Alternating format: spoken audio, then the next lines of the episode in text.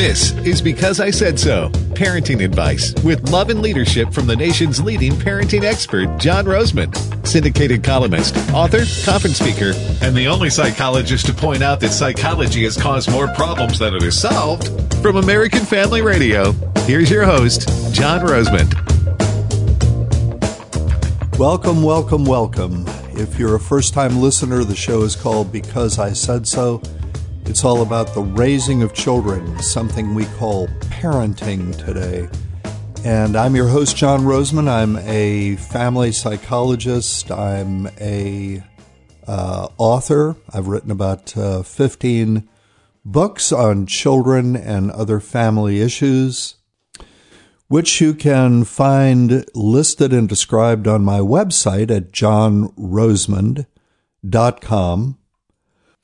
My nationally syndicated newspaper column appears weekly in about 250 newspapers around the country. If it's not in your local newspaper, you can read it online at again my website, John Rosemond.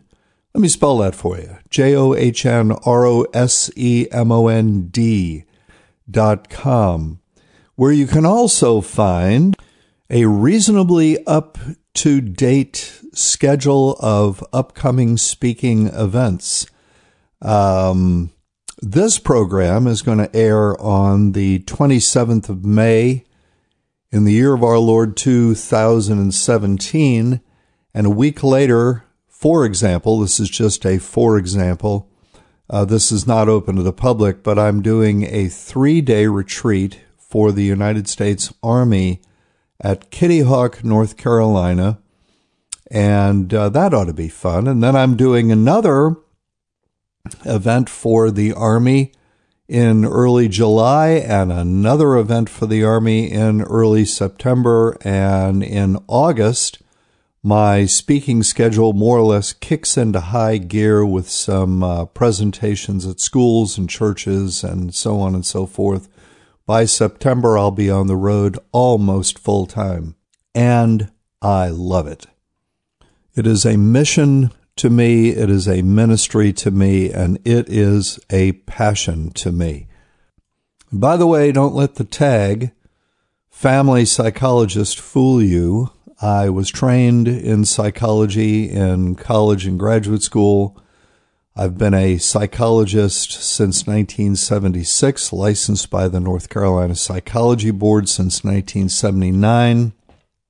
But in the intervening years, I have fallen out of love with psychology, which was really a passion to me to begin with. I mean, I was very good at it. I was a straight A student in graduate school. My professors have told me, uh, even more recently, that I was the best student they ever had, have ever had.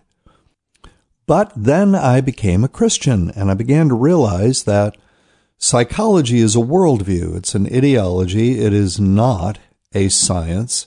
It pretends to science, but it is actually a point of view concerning human nature. That's what psychology is constituted of. A point of view concerning human nature.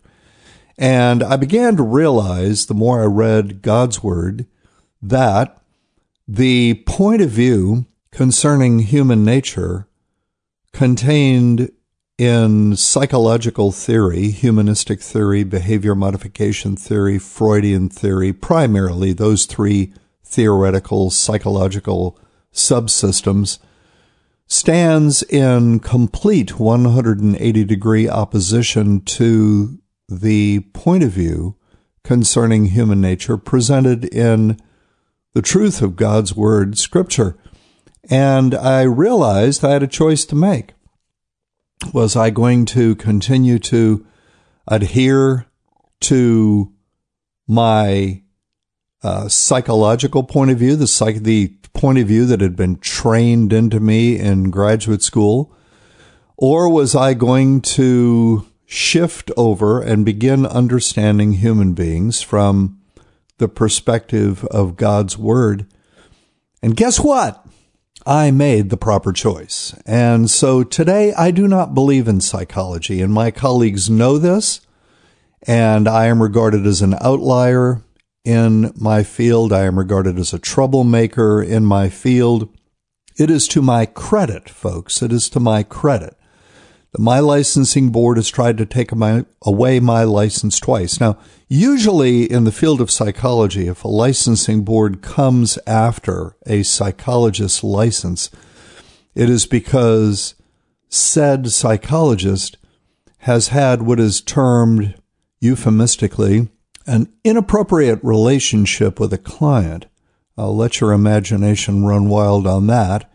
That is not why my psychology board came after my license on two occasions. They have come after my license on two occasions because they don't like what I say. And I have had to hire big time expensive lawyers to point out to them, persuade them that uh, to the fact that I enjoy freedom of speech because I'm an American citizen. What they were actually trying to tell me was that I had given up, abdicated my rights to free speech concerning anything regarding psychology when I accepted a license to practice psychology. Absurd. But that is how threatened psychology is by points of view that are antithetical to the party line, which my point of view now is and has been for quite some time.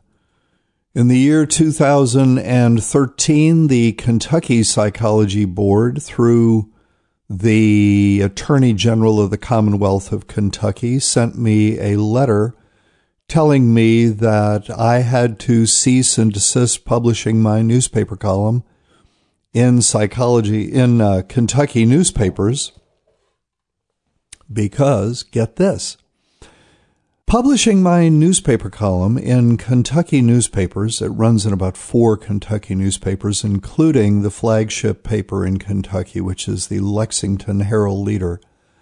Um, and that is the flagship uh, newspaper in Kentucky because that's where the state capital is located. It's located in Frankfort, which is basically joined at the hip with Lexington. And the Psychology Board of Kentucky was trying to claim through the Attorney General's office that I was practicing psychology in Kentucky without a license. They gave me 30 days to pull my column from Kentucky newspapers or face get this, fines and imprisonment. Now, that is what they actually threatened me with. A wonderful legal group out of Arlington, Virginia called the Institute for Justice. The Institute for Justice takes on, among other sorts of cases, freedom of speech cases when the government is trying to suppress freedom of speech and we filed suit against the Kentucky Psychology Board in federal court in Frankfort, Kentucky. And two years later, a federal judge knocked the Kentucky Psychology Board and the Attorney General for a loop. Praise God for judges who interpret the Constitution correctly.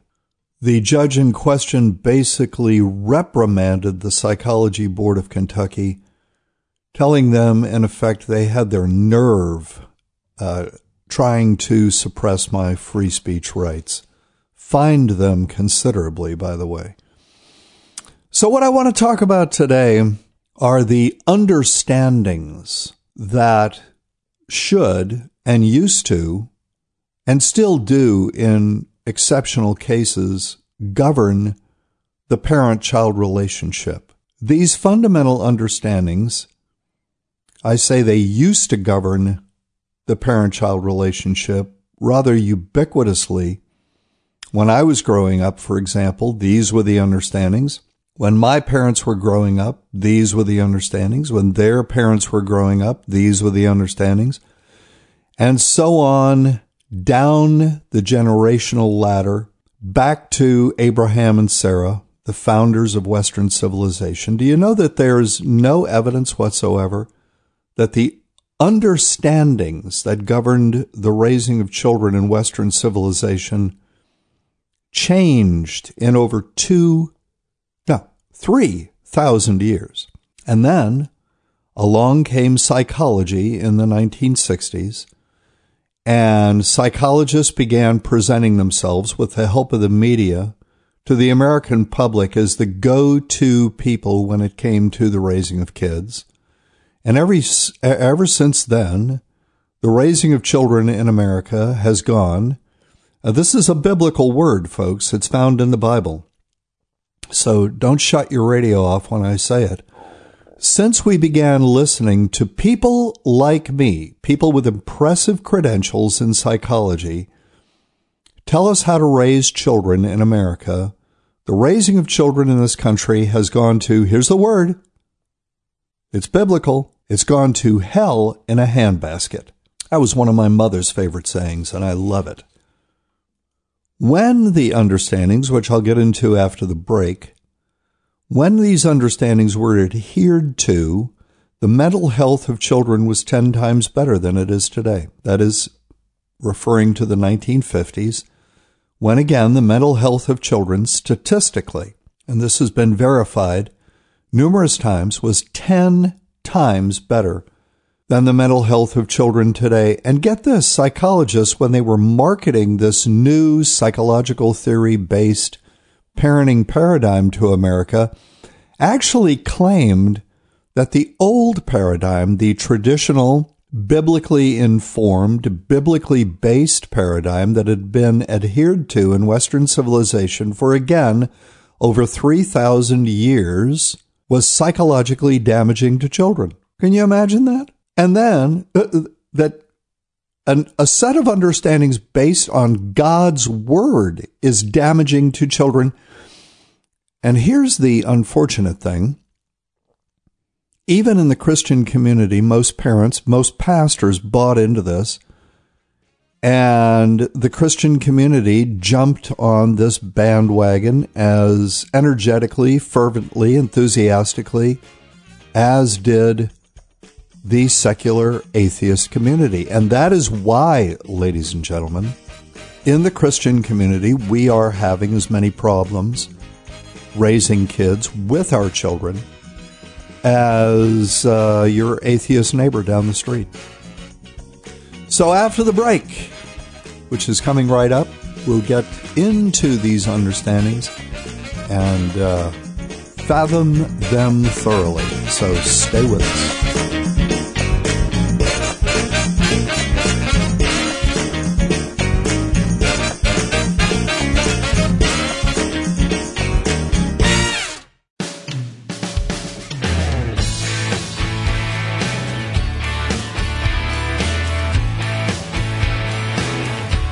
Welcome back to the show. If you're just joining us or you're a full uh, first time listener, whatever, uh, the show is called Because I Said So.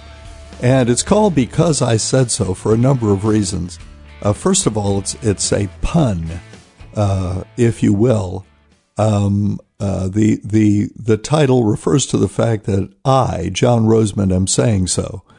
Um, but um, more uh, importantly, the title also reflects a traditional set of understandings concerning the rearing of children, which I happen to espouse. Uh, it is, in fact, my ministry and my mission to go around the country and recruit people who will sign on to a retro parenting revolution, which desperately needs to take place in this country. And by the way, the only place within which this revolution of which I refer, to which I refer, can possibly take place is in the Christian community because the revolution, the parenting revolution that I am talking about is a parenting revolution that restores God's word as the instruction book when it comes to the raising of kids. That ain't going to happen in the secular world, folks, for obvious reasons. So, a proper relationship between parent and child involves a finite set of fundamental understandings. Now, these understandings are based on the needs of children and also the needs of culture, because the purpose of raising a child is to produce a good citizen, someone who will grow up and make America a better place, a person who will contribute functionally to culture. So the understandings in question. First, children require unconditional love. Now that word is bandied, phrase is bandied about a lot, but why does the love need to be unconditional? See, psychologists can't answer that because psychology is the most atheist profession on the planet. Children require unconditional love. Why does it have to be unconditional? Because children are sinners. Children do bad things. All children. Just like you do bad things and I do bad things and you think bad thoughts and I think bad thoughts, children do bad things and think bad thoughts. They are sinners. If parental love was conditioned on proper behavior, the universe would be a cold and dry place, ladies and gentlemen. So, understanding number one, I love you more than you will be able to conceive until you have children of your own. That's understanding number one in the parent child relationship. And of course, that's an understanding that's communicated from parent to child. I love you more than you will be able to conceive until you have children of your own. And folks, believe me, it, it, doesn't matter how often you say to your child, I love you. Your child cannot wrap his head around how much you love him. He cannot wrap his head around what that statement, I love you, actually means. It actually means that you would be willing to make the ultimate sacrifice in order to preserve your child's life. Children, they just can't grasp that. It's way, way above their heads. Why is it way above their heads? Because, and I don't mean this in any kind of mean spirited way, but a child is not willing to make the ultimate sacrifice in order to preserve his parent's life.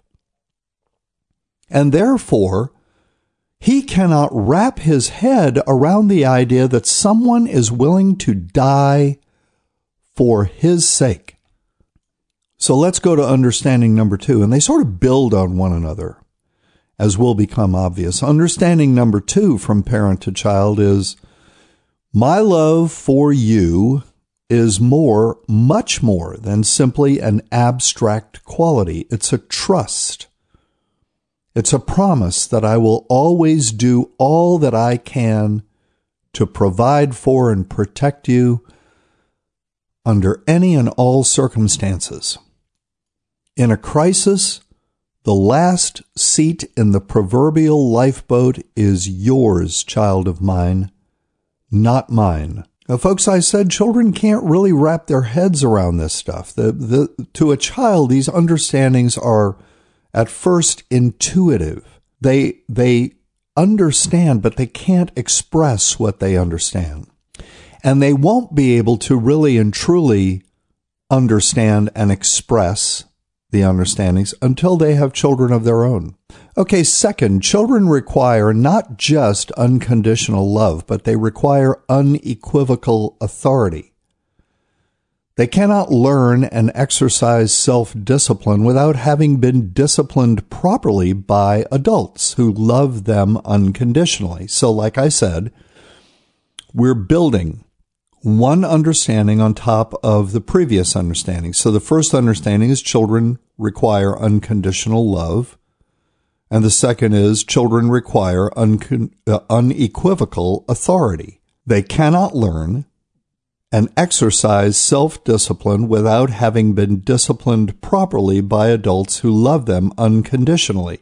Now, here's what's important to understand that in the 1960s, the most tumultuous, deconstructive decade of the last century, obedience became a bad word.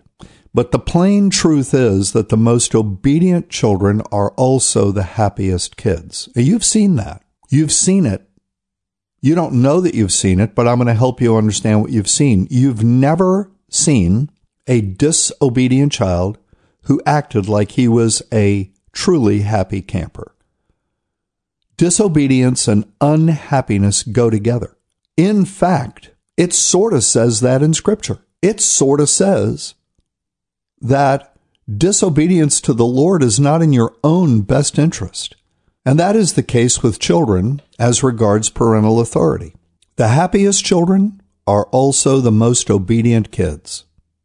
The research is very clear on that, and common sense confirms it. Disobedient children are not happy campers. Therefore, the primary beneficiary of a child's obedience is the child. Yes, there are conveniences that come to parents, accrue to parents as a consequence of having obedient children. The family atmosphere is more relaxed. Uh, people have a better sense of humor, and so on and so forth. There's less parental stress. But the final, ultimate beneficiary of obedience on the part of the child is the child. That's why parents need to clearly and calmly communicate understanding number three to children. Understanding number three is from parent to child, I tell you what to do and what not to do. You will do what I say, and for no reason other than I say it. Because of understandings one and two, that is the only reason you need. I am not required to explain myself, my decisions, my boundaries, my expectations to you. Contrary to psychological mumbo jumbo, folks, children do not need reasons. They need adults they can count on. Let me say that last one again. I tell you what to do and what not to do. You will do what I say, and for no reason other than I say it. Because of understandings one and two, one is children need unconditional love. Number two, children need unequivocal authority. That is the only reason you need. I am not required to explain myself to you, but I will at times, but I do not expect you to agree when I explain myself to you. If you don't like my decision, you won't like my explanation. And if you don't like my explanation, I'm not going to try and persuade you to like it. I'm not going to try and persuade you to understand it. I'm not going to try and persuade you to accept it. If you do not like my explanation, which I will only give occasionally in the first place, so be it. End of discussion. Understanding number four, it does not matter to me whether you like, and this is right off of what I just said, it does not matter to me whether you like or dislike the decisions I make on your behalf. Your emotional reactions to my decisions are completely irrelevant to me. Why? Because I have read Proverbs 22:15 where I am told that foolishness is bound in the heart of the child. Your emotional reactions to my decisions are completely irrelevant to me.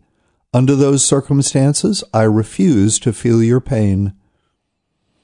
That's why a parent in the 1950s, uh, that's what a parent in the 1950s and before meant when she told her child that he was going to have to stew in his own juices when he was unhappy with something she had decided. She was not going to stew with him. Children, especially children who grow up in safe, secure environments, do not know what they need. They only know what they want. Children whose parents give them most of what they want are in grave danger of growing up to be malcontents. Authentic contentment is the province of people who have little more than what they need and want for very little. Those four understandings make for a relaxed, stress free, relaxed, stress free, creative, and highly enjoyable parent child relationship which I pray for you all. Thanks for joining the show. American Family Radio every Saturday, 6 o'clock Eastern Time, etc. You can do the math from there. God bless you all. God bless your families. Be well and happy. Bye bye.